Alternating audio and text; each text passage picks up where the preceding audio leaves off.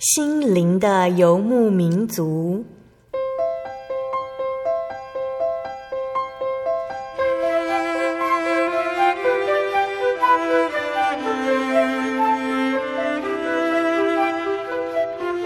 在这个谁都不管谁的后现代社会里，每个人的心灵都是游牧民族。成长的过程就是寻找的过程，每一颗漂泊的心灵其实都在寻找生命的绿洲。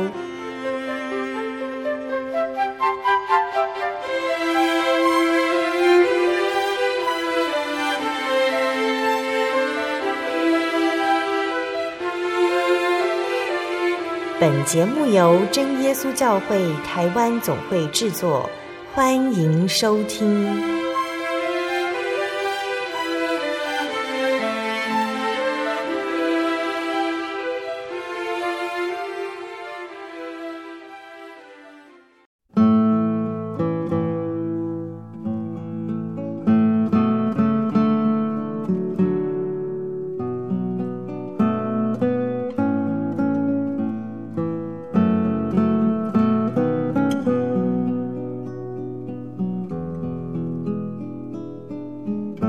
坐在空中心灵游牧民族的听众朋友们，大家平安，我是芊芊。又到了我们一周一次在空中相会的时间了，大家有没有期待今天的心灵游牧民族带来怎么样的平安见证呢？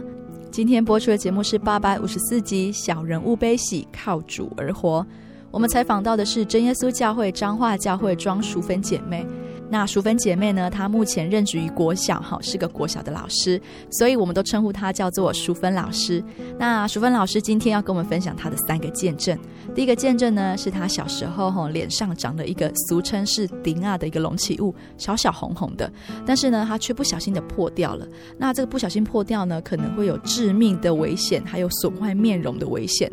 但是靠着家人还有同龄的代祷，让她能够平安的度过。那第二个见证呢，是有关于她在生产上的一个见证。那第3个见证呢，是多年以前淑芬老师她罹患了癌症。那今天她在节目当中会跟我们一起来分享她在这个病痛上的一些状况，因为她的癌细胞一直不断的在转移。那她也会分享在一整路的信仰路上她的心路历程。我们先来分享一首好听的诗歌，再来进行今天的节目。诗歌的名称叫做《先求神国神义》，它的歌词非常的简单，只有3句话：你们要先求他的国和他的义，这些东西都要加给你们。哈利路亚，哈利路亚。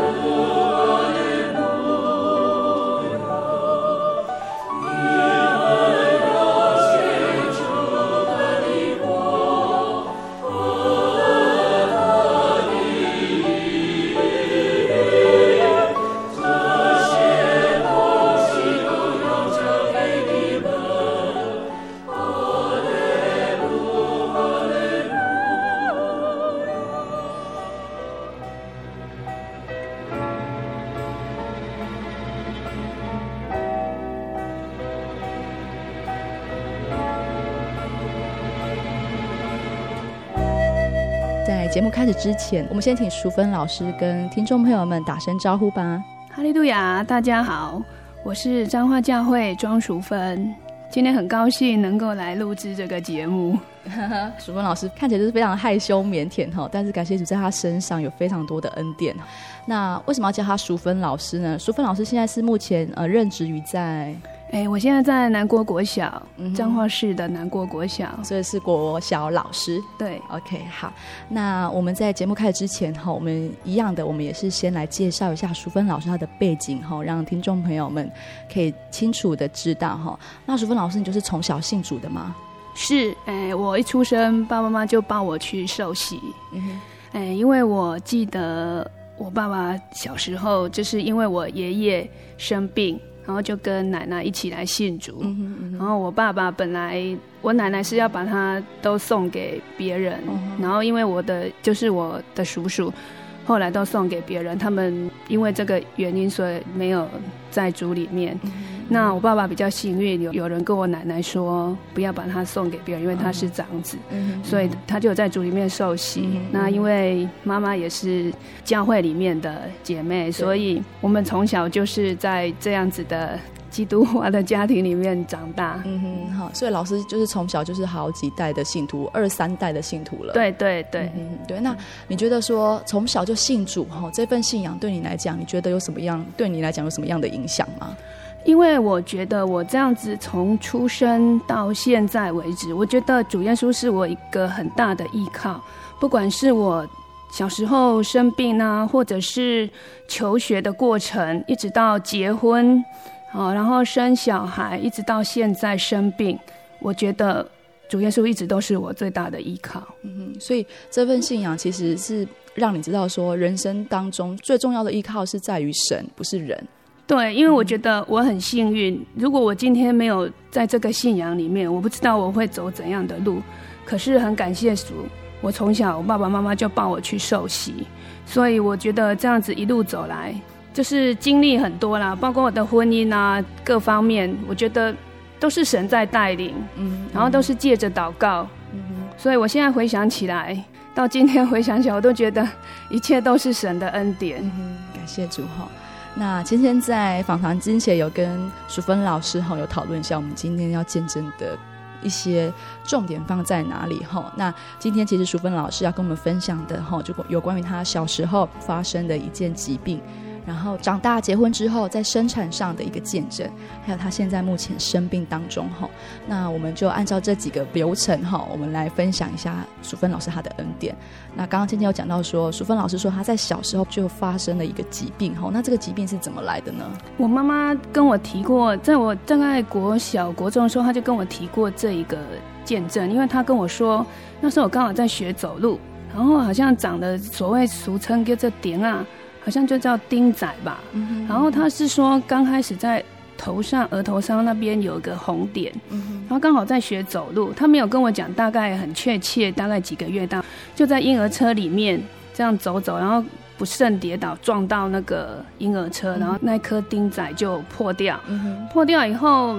没想到就化脓，然后就肿得很大。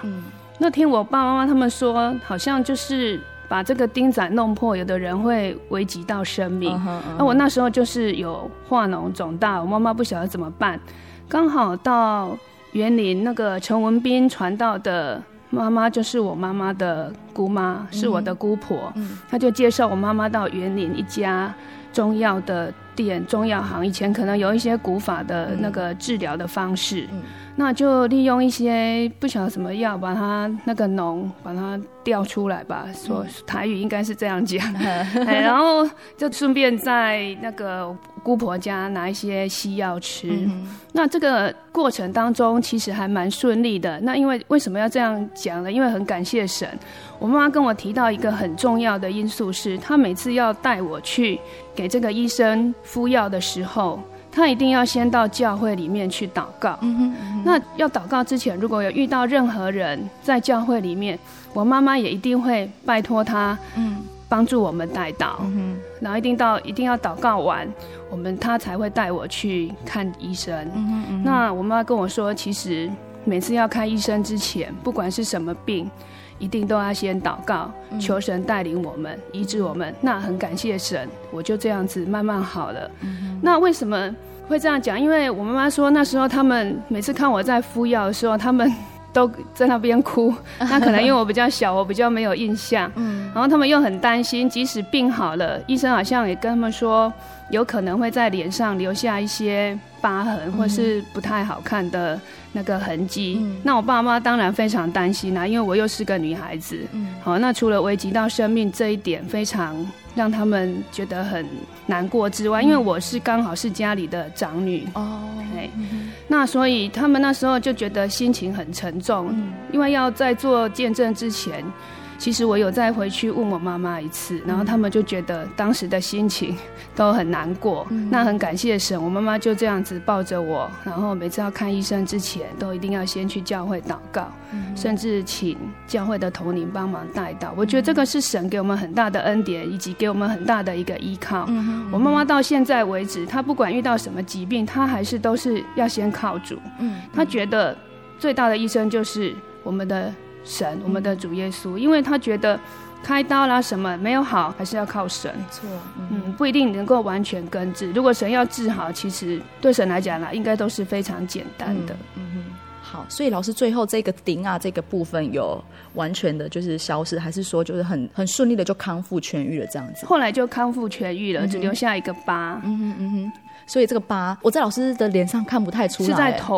头上里面的那个，要请我爸爸妈妈他们找，他们可以找到那个疤痕。所以很感谢主吼，我们在淑芬老师他第一个见证吼里面就有听到说，他的妈妈给他一个信仰的观念，就是说我们在遇到任何事或者说疾病的时候，第一个我们是要先祷告，我们要先靠神求主耶稣的带领。有些人会觉得说哪个医生很厉害，但是如果说没有主耶稣带领他的话，没有主耶稣带领这个医生他的医术的话，其实在我们身上不一定可以这么顺利或这么平安的就康复。所以我觉得说淑芬老师她的妈妈对她整个信仰来说好像影响说蛮大的哦。对，他到现在其实我只要遇到他，他还是会跟我讲到说他的一些经历。然后我记得我小时候啊，我常常就是在生病，常常有时候什么肠胃炎啊感冒，我就印象真的我妈妈说我只要看到吃到后来看到药我就开始吐了，不要吃，好，只要看到药就开始吐。我记得我印象很深刻，大概4、5岁还是5、6岁，我就跟我妈妈说我不要再吃药了，我要去祷告。这个是我觉得从小我妈妈这样子带我，我就觉得依靠神是我最大的，就是算是我生活中最大的帮助。好，所以其实妈妈对淑芬老师的信仰的一个影响算是非常的深厚，尤其是她面对在各样的挑战或者是说各样的试炼当中，她都知道要先祷告，先依靠神这样子。所以淑芬老师就是从小你就有这样的信仰观念，凡事祷告靠神。对，我也不知道为什么会这样，可是我就觉得这或许也是神的带领，神一直在保守我，所以我现在有时候都想到这个，我都很感谢神，一直到现在。所以回顾起来，当我这段时间就在前年的时候，我就觉得有一个低潮，后来仔细一想，其实神给我的恩典是非常多的。所以我今天会在这里做见证，是因为我后来回想到，其实虽然我现在生病了，虽然生命也遭受到很严重的威胁，但是我后来仔细回想，其实神给我的恩典非常的多。所以后来教会请我做见证的时候，我们都很高兴，我们可以出来为主做见证。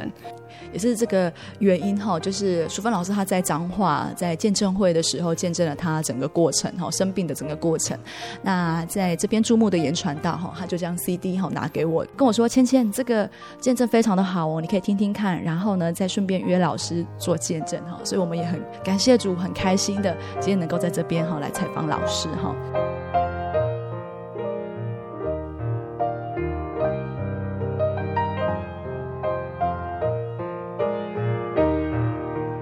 好，那我们刚刚讲到的第一个小时候的生钉啊，生钉仔这个部分，很感谢主，很平安的康复了。那我们知道说小时候老师就有这样的一个信仰的观念，凡事靠主，所以小时候是这样子。到了长大结婚之后，在生产上其实他也遇到了一些困难，但是他也是以这样的信心来面对。那老师要跟我们分享这个见证吗？对，在我生老大的时候，其实我之前因为有流产过一次啦，那所以一直都不太容易怀孕。那后来有去看了一下不孕症的门诊，还有吃了一些中药，所以在我结婚大概第3年之后才，就是921之后才怀孕。那怀孕之后我们当然会很高兴去珍惜这个小孩。那一开始我是看不孕症门诊的医师，所以在他那里做产检大概前3个月啦。那第3个月以后他就跟我说他要帮我转到另外一个妇产科，同样医院里面另外一个不错的医生那边去，可能他比较不喜欢接生，那所以我就转到另外医师去的时候，他帮我做产检，他第一次就告诉我们说你的胎盘的位置有问题，这个叫做前置胎盘。那我们也不晓得前置胎盘对我们的那种生产有多大的危机，不过医生当时就说没关系，我们再等等看看这个胎盘到生产前会不会转换它的位置，就是回到原来正常的位置。所以那段时间我们也是都祷告靠神，那求神帮忙带领让我们平安。后来据我们了解是好像在这个怀孕过程只要是前置胎盘好像随时都会有危险，有的人蛮早的就会开始有状况，所以那时候其实5-6个月的时候我们也都还蛮小心的。那一直到36周的时候，刚好我要去产检的时候，前一刻我去上厕所，然后就发现有出血的状况。我在这里要讲这个，因为我觉得非常感谢神的是，就刚好我要去产检的那个时间，而不是在其他时间。我觉得或许神凡事都有他的安排。最近我常在想一个问题，在我生命当中有很多的那个叫巧合吗？我觉得如果一般人讲或许叫巧合，可是我觉得我现在回想起来其实很多都是神的恩典，神在保守我们的平安。所以我就在要去产检的前一刻发现我有出血状况，那当天呢医生就说，他问我说你出血状况多吗？我说不会啊，还好啊。他就检查一下说你还说还好，状况不是很好。他就跟我说你就马上住院，所以我什么东西都没有准备就被留在医院里面，就当下就被留下来不能回家。好吧，那就没关系，反正就在那边就是类似安胎吧。其实他也没有给我打药什么，他只是观察啦。那就观察以后就是一直都有那个测胎心音的，那其实那天晚上其实都还好，也没有再有其他状况，那胎心音也都还蛮稳定的。所以隔天我就跟医生说我是不是可以回家去，因为我不知道那个状况的严重性。每次我们去产检他有跟我们说到说有人就输血10000cc 之类的，可是我们也觉得没那么恐怖啊，因为我们也不知道。所以当下我也没有觉得，我还想说我要回家去，可能还可以去上班。所以隔天我们办出院的时候就是我自己在那边走动，医生后来看到我在那边走动他还跟我说你怎么没有请你先生帮你处理这些手续，你自己怎么还在那里走动？我就想说应该还好吧，所以当天我们就回家了。那回家之后整个状况还好，那到下午的时候就是休息一下了，大概3点多4点，我先生因为他那时候还在补校上班，所以他要先洗澡，所以他刚好去洗澡，洗到一半我就发现不对哦，好像那个出血量比之前还多，所以我就喊他，那刚好他的头就冲水冲下去才淋湿，他就马上擦干，马上把衣服穿好，我们就直接到医院去了。所以当下感觉上是蛮危急的，所以就直接到医院的时候就请那个刚好有护士在小儿科那边，他就带我到楼上去，就马上推那个病床来，然后就直接坐电梯上去，然后我就在那里躺了大概1个多小时之后，因为这个时间他们也是用胎心音的那个机器一直在测小孩子的胎心音，那其实一开始都还蛮正常的，一直在观测有没有出血，因为那时候我才36周，还没有办法，最好是就是说小孩子这样子生还是有点早产，所以希望是说能够再安胎一下，不要那么早就让小孩子生出来。那当下的时候后来就发现那个小孩子的胎心一直往下降，因为通常小孩子的胎心大概130几吧，120几130几，然后他就往下降到50-60左右，他们就觉得情况不对，赶快就送手术房。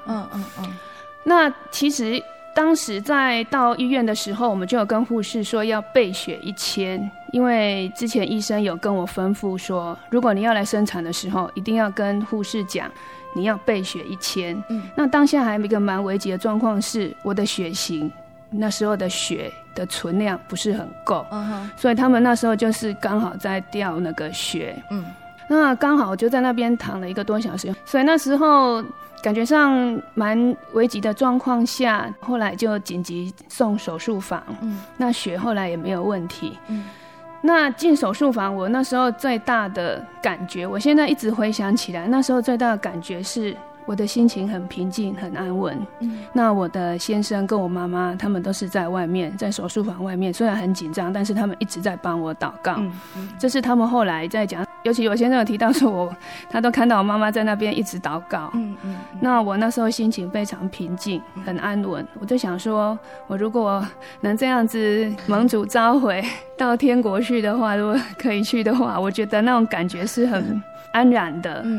这时候我很感谢神。后来我们就，其实我到手术房里面也没那么紧张，医生也有跟我讲一些话，然后觉得也还好。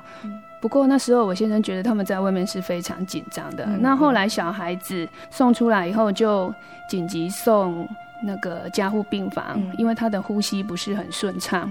所以我的小孩在加护病房里面也待了大概1个礼拜左右。那个时候我有输血大概有500，又用了1袋。那感谢神，后来就这样子平安的手术完成。那医生后来回普通病房的时候，他有告诉我们要小心，大概几周内会有大出血。他很害怕，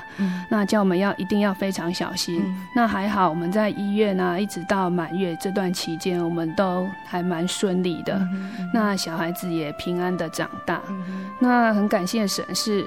这个是我人生当中一个很大的一个经历啦。那也非常感谢神。那或许有人说，那大出血就把子宫拿掉，那我觉得我一切状况都还在神的保守中。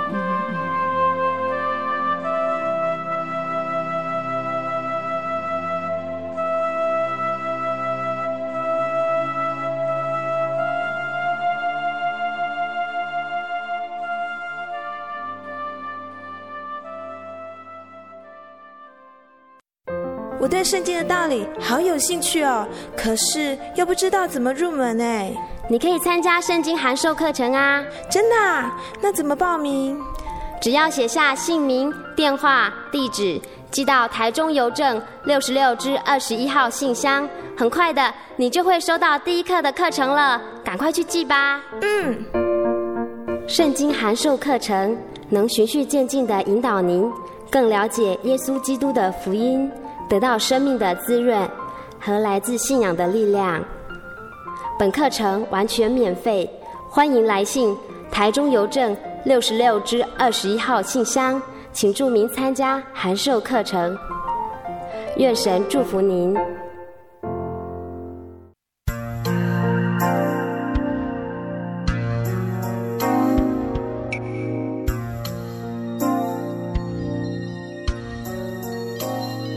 Rushing left,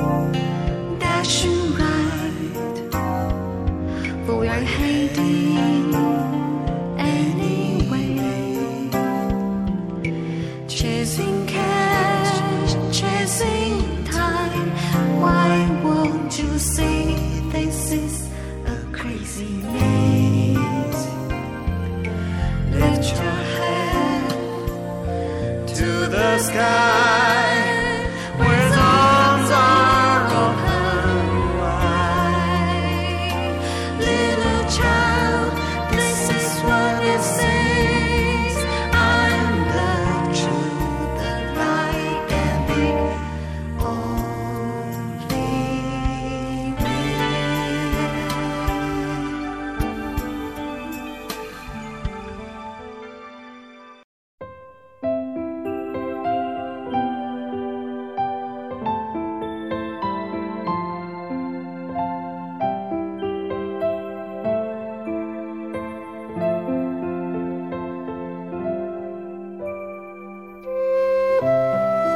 亲爱的听众朋友们，欢迎您回到心灵的游牧民族，我是芊芊。今天播出的节目是854集《小人物悲喜，靠主而活》。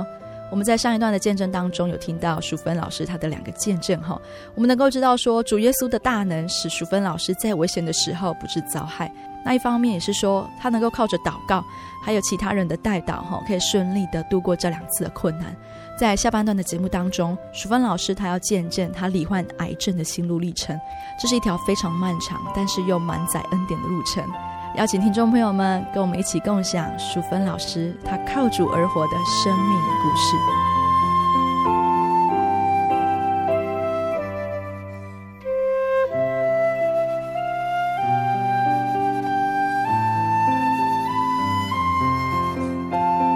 在这一段的节目当中，其实是要来分享淑芬老师他到现在他身体上还有一些疾病，那这疾病的恩典是一路上走过来的心路历程，我想是今天我们在节目当中比较特别比较重要的部分。好，那我们在这一段的节目当中，我们就跟淑芬老师一起来分享他整路的心路历程。好，那老师请问说这一段生病这个疾病是怎么来的？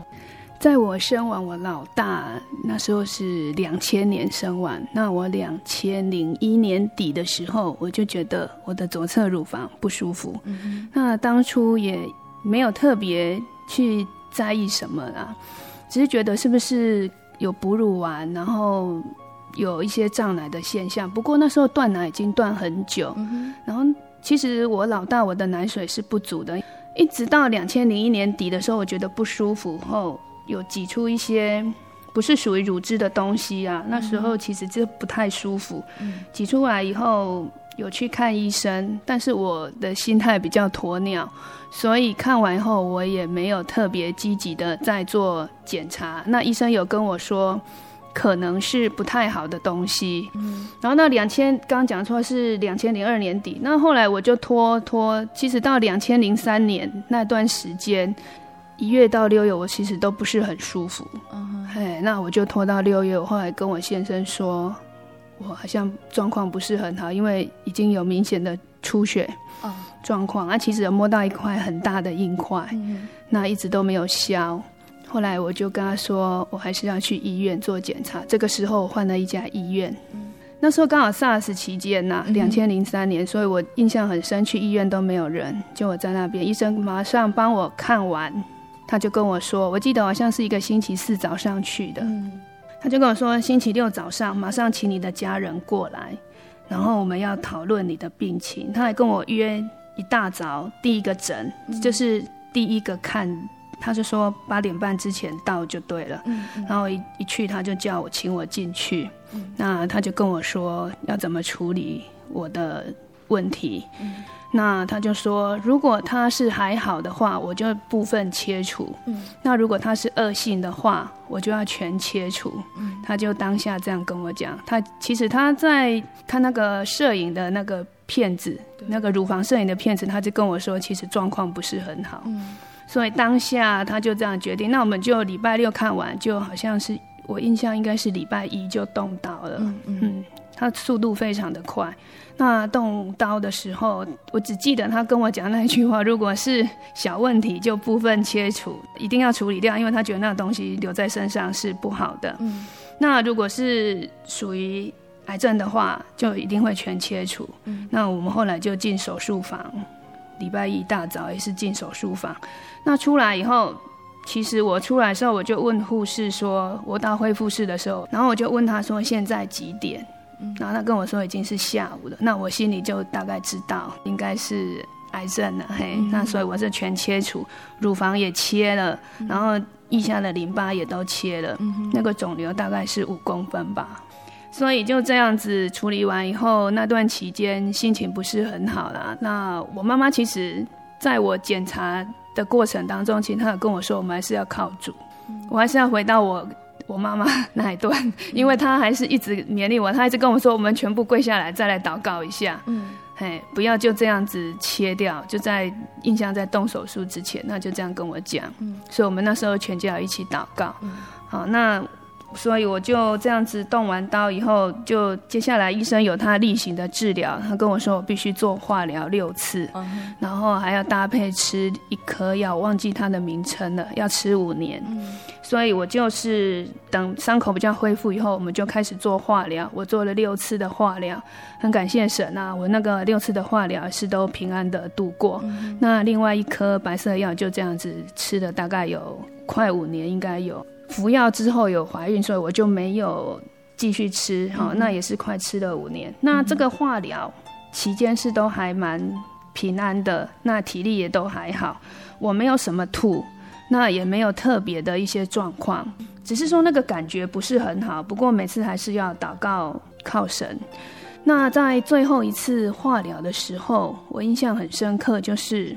打完后都通常是早上门诊，然后中午住院，有时候在那边等一下没有病房、所以通常打完回来大概都要傍晚、左右回到家里吃饭。那天我就比较特殊啊，就可能喝了柠檬汁，又加吃了木瓜，那因为柠檬是酸的木瓜是甜的，然后又刚好做完化疗，所以那天晚上我回医院的时候就觉得不是很舒服、那旁边刚好有一个年纪比较大的阿伯啊，他状况不是很好、晚上都要抽痰，所以那天我住得不是很舒服、那天晚上我过去的时候，后来我要睡觉之前不太睡得着，后来我就把当天吃的一些木瓜都吐出来后、我才睡着。这是我做6次化疗唯一一次有吐的、那一次因为那个阿伯状况比较不好，所以这让我感觉不是很舒服，那时候我就有一个想法、希望以后不要再住院、所以我就回家要很认真的祷告，求神保守我不要再有这样子的状况，因为我真的很不想开刀、也很害怕做化疗之类的、非常害怕。所以我从那个时候开始，其实应该是说我从开刀完之后我就立志要跟神祷告。那后来我有去上班，也是每天下午，因为我之前教低年级的时候没有课，我一定会把门窗关好，我在教室里面一定要祷告半个小时。那一段时间很感谢神，我真的很平安的度过。所以我觉得祷告对我来讲还是很重要的。那后来呢，我就因为我有去看中医，然后中医师跟我说我吃的那一颗药是蛮有毒的，所以他叫我说能不吃就不吃。可是我跟他说西医是说要吃那一颗药能够减少复发的机会啊。后来其实我就偷偷停药，原因是因为在2007年的时候，95年开始我的血红素一直不足，我们正常的血红素大概要12以上，我那时候从8点多开始掉，96年是2007年的时候，有一段时间掉到6.8。所以我的中医师跟我说你不要再吃那一颗药。后来我就偷偷的没有吃啊。那没有吃之后就竟然是怀孕了，然后就没有再吃，所以我就后来就生了老二。然后生了老二以后我又哺乳2年，哺乳2年之后在2010年的时候，就是当我老二快2岁的时候，因为我们得到癌症的人做化疗的时候一定会常常抽血检测我们的血红素或者是白血球之类的，然后常常要抽血，一直到现在都是要也都是如此。那另外就是要做追踪，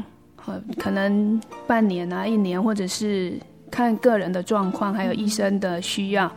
然后一定要做追踪。那因为我后来怀孕，所以我就没有做其他追踪，大概有将近快2年的时间。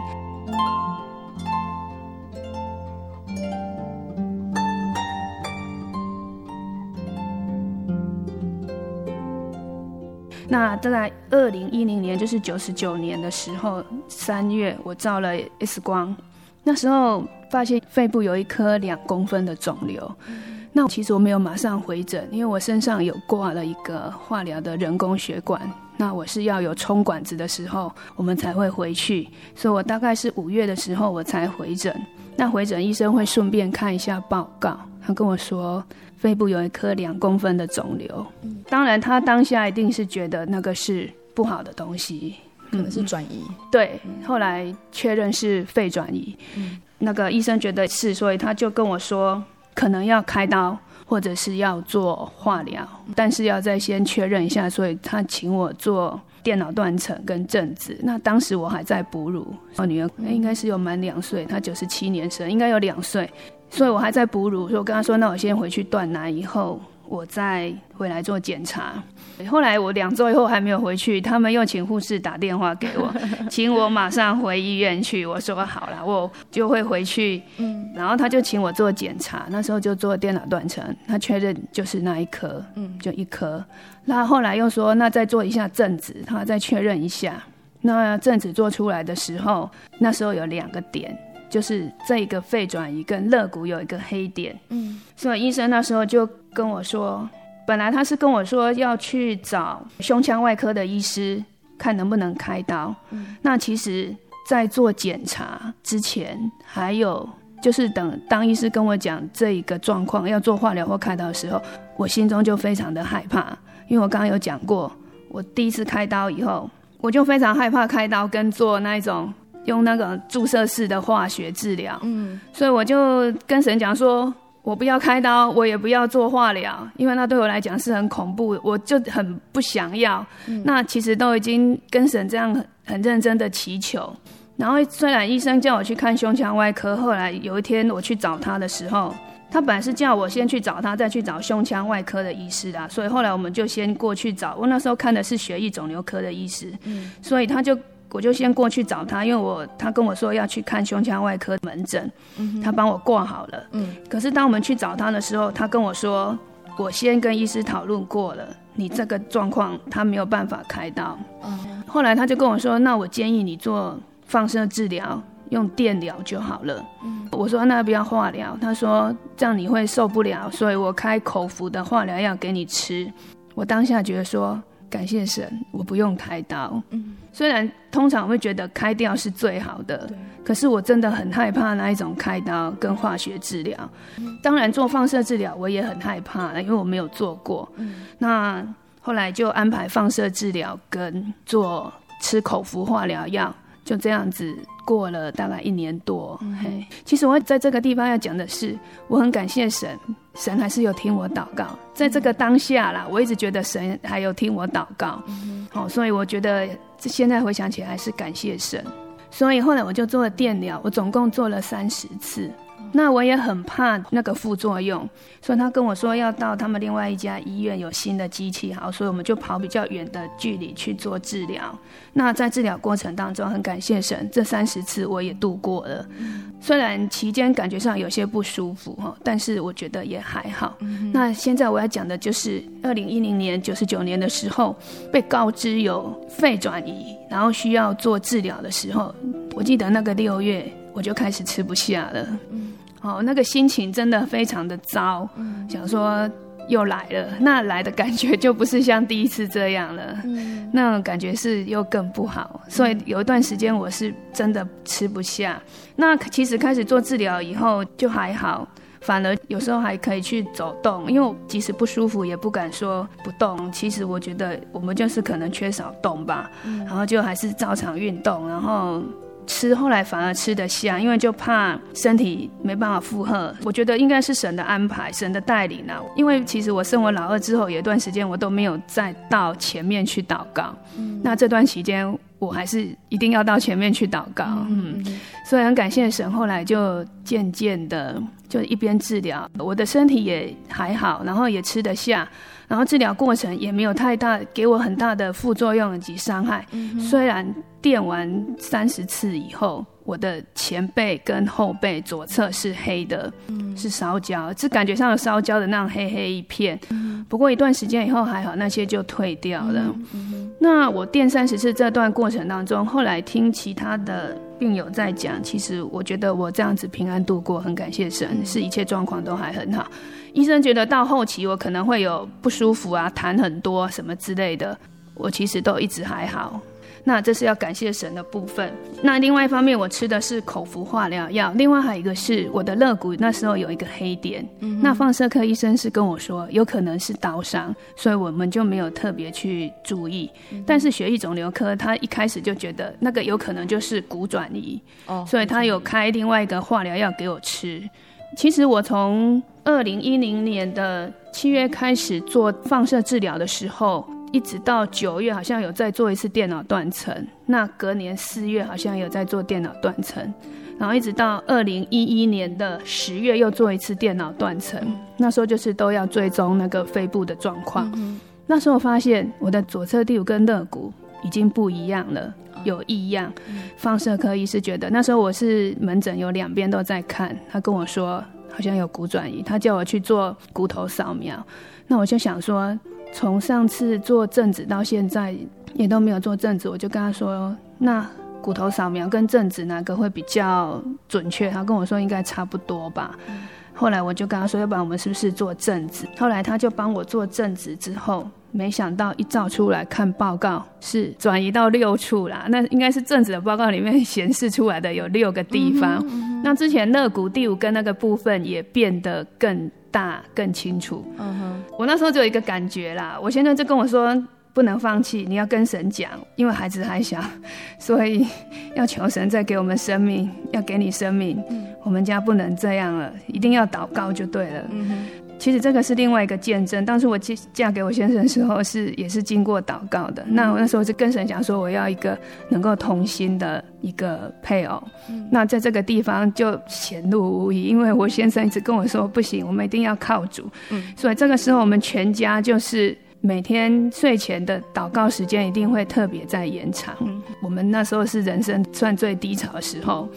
那放射科医师就跟我说那你左肺门那个很容易转移，所以他要我再电20次跟那个脊椎一起电。我就说好吧，那反正要电要放射，以前有做过状况还好。那做治疗的过程倒是其次，最重要是当时的心情。其实我们那时候也常常觉得怎么会这样，我不是一直有在祷告吗？可是神好像没有特别医治我，我还是没有好，心情非常的低落。但是我们还是不能放弃对神的祈求，还是要求神医治我，因为还是有2个孩子。那个时候有一直觉得好像被神遗弃的那种感觉啊，自己的感觉，然后我先生也觉得很无奈。那有一天我要去上班的时候，我就开车在路上，我就想到说不对啊，其实神给我们的恩典是非常多的，我不应该因此就觉得神好像没有看顾我们，其实这样不对。那后来仔细回想，真的神给我们的恩典很多。那我回来讲一下我治疗的过程。那左肺门那边他跟我电了20次，然后就是跟脊椎这样子。血液肿瘤科这边又帮我换了另外一种药，那种药一吃，没想到我的白血球好像吃了1个多月，可能也加上电疗的关系，后来他帮我抽血检查的时候，我的白血球只剩下1800。医生觉得这样子很不行啊，他觉得我的状况变严重，然后白血球又降低，其实化学治疗是没办法做的，因为再做一定会降得更低。那我们正常人的白血球是4500到10000，我现在降到1800。我应该讲说自从我2003年那时候开刀做完化疗后，我的白血球从来没有正常过，只有生我老二坐月子的期间有回到4500以上。那其实我一直都是2000多，那他给我开之前吃化疗药我也都还好，都2000多3000左右，没有到正常值。那这一次他给我开这个药吃，没想到我就掉到1800，他就不敢再开那个药给我吃，他说先停吧，等那个白血球上来的时候我们再做治疗。然后他就等了很久，那时候刚好也去年的过年，等了一段时间。没想到我每次去门诊，他叫我每周都去，那段时间大概1、2月的时候，我每次去看血液肿瘤科，他就跟我说抽血马上检查马上看，还是没有上来。后来还做了一种免疫系统那种抽血的检查，他跟我说你免疫系统不是很好。后来他等了1个月还是多久，他觉得我的白血球都没有上来，他就帮我打白血球的增生剂。那我的个性就是我不太喜欢医生给我做太多的治疗，然后我也都很害怕他给我做太多的治疗，所以他要叫我打那个白血球增生剂，其实我心里不是很想要。所以那段时间我每次去门诊回来，我在开车的路上我就在哭。后来我就跟神讲，不要再让我哭了。也就是去年的1、2月的时候，2月我印象很深刻，我每次只要去门诊回来我就是在哭。那医生停药以后，他后来就帮我换了一种药，他跟我说要换药了，我就随口问他说那会不会掉发，其实我只是问他说会不会掉发，他竟然跟我说你如果不想掉发那就换别的好了。所以他后来就开了另外一种口服的化疗药给我吃，1个礼拜吃一次，连续吃2周，第3周休息。因为我的白血球不是很高，所以他也不敢做太积极的治疗。那所以我后来也就接受，所以就吃那个口服化疗药，一直到现在还有在吃。那后来他跟我说他要离职的时候，我也很讶异，我想说这个医师在医院也蛮久了，忽然要离职。所以后来换到乳房外科这边来看的时候，医生也没有叫我打增生白血球的那个针剂，然后就这样子，白血球竟然就在4、5月的时候，竟然可以达到2000多了，又慢慢恢复到就是我之前的值，所以医生还是就继续做这样的治疗。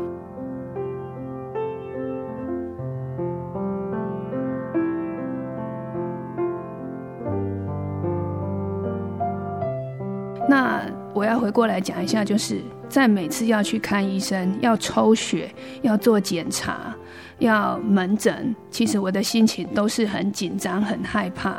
那我非常的不喜欢去医院，那医生也知道我不爱去，但是呢每次要去之前我都一定要祷告，有时候回来我也要祷告，做任何检查或抽血我一定要求神让我平安的度过，一直到现在也是这样。所以我很感谢神，1、2年下来，虽然我一直在进出医院，可是呢很多人都不知道说我一直在做治疗，包括电疗的期间我还在诗班唱诗，第2次电疗20次的时候，那所以我这次的见证有教会同龄跟我说，我们都不知道你的状况，因为你都还上台在献诗。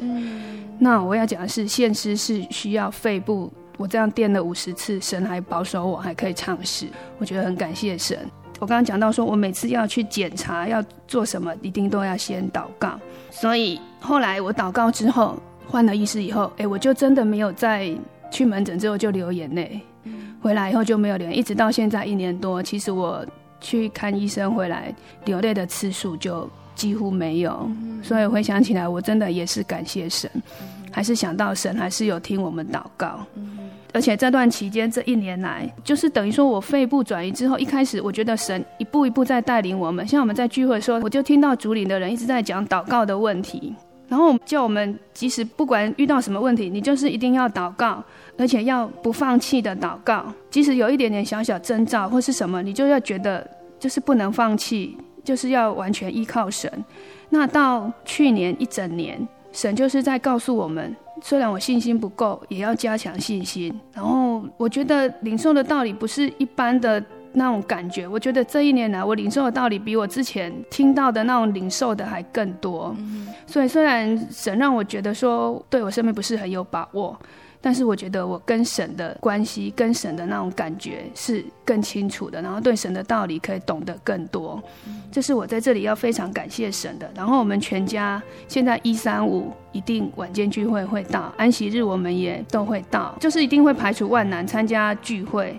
因为有一段时间在聚会中，神就告诉我们你要先追求神的国，神的义。不知道为什么竹林人，不同的竹林人，即使是其他教会来我们这边领会的，他也会讲到这个，这样的感觉让我觉得神是一直与我们同在的，在带领我们这个家。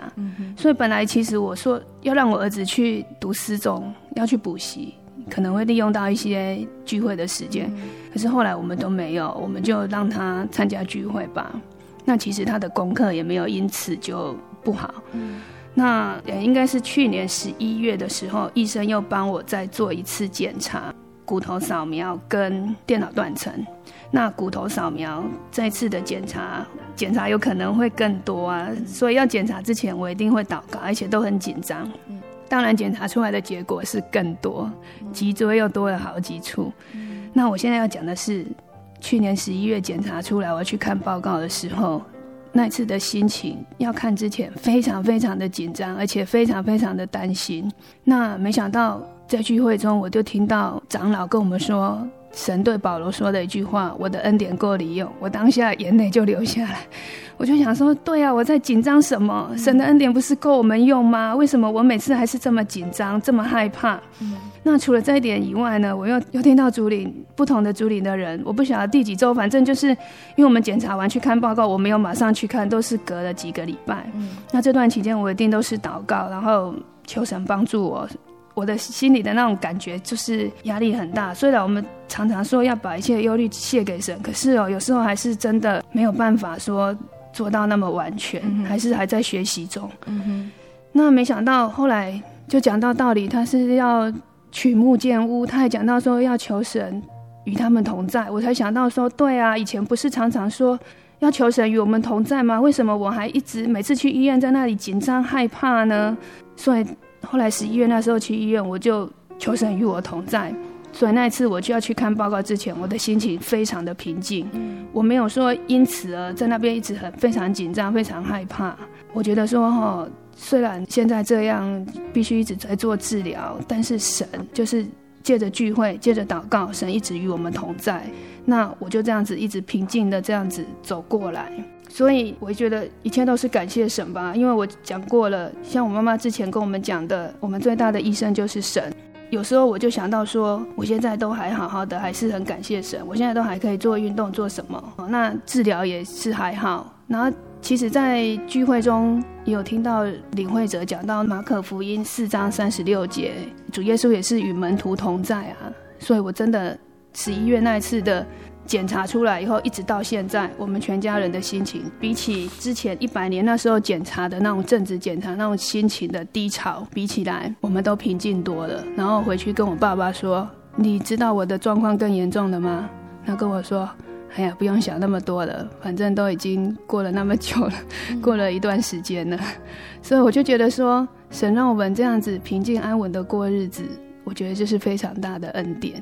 我们全家都保守在神的爱里面，然后就现在过的日子就很单纯，聚会啊祷告这样子。然后以前我先生也比较少在家里读经，我们现在就是会在家里读经祷告，这样的时间反而更多了。那我觉得一切有神的带领，这是非常感谢神的。那在这个心灵游牧民族的节目里面，跟大家分享我的心路历程，所以一切都有神的安排跟带领。我之前在教会见证是希望大家能够帮我带到，因为我还有2个小孩不是很大，然后还有一个比较小的还没有满5岁，需要神继续带领我们家，让我们全家呢在他的保守中平安的度过。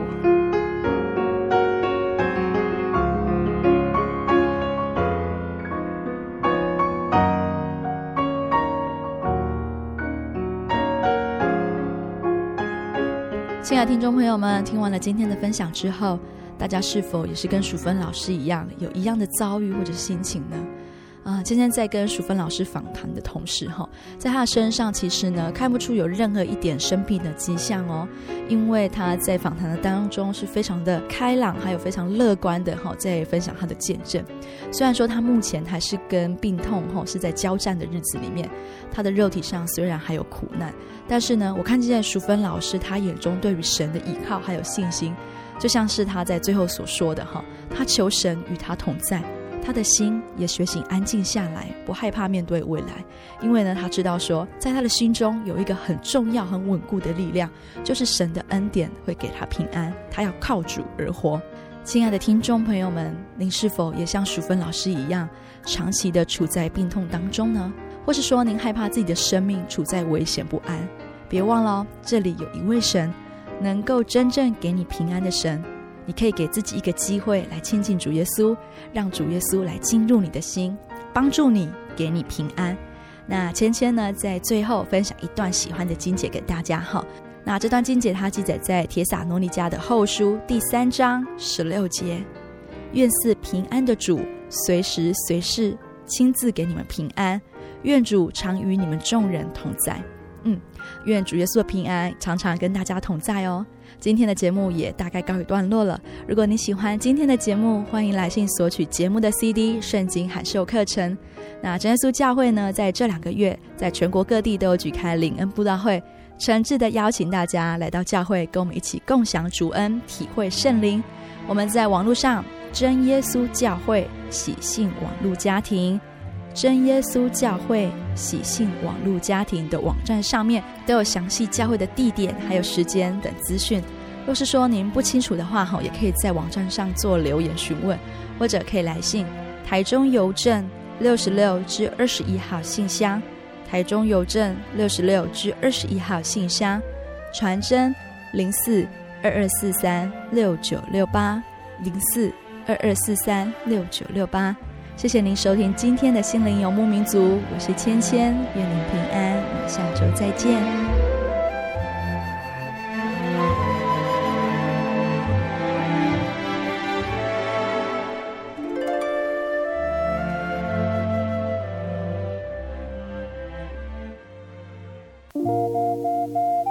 您在街上曾经看过这样的招牌“真耶稣教会”吗？也许您很想，但是却不好意思进来看看。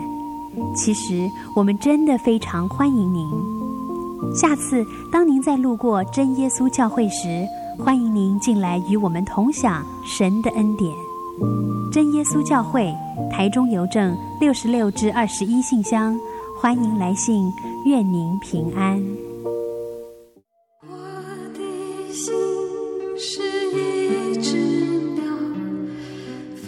行结于黄昏雨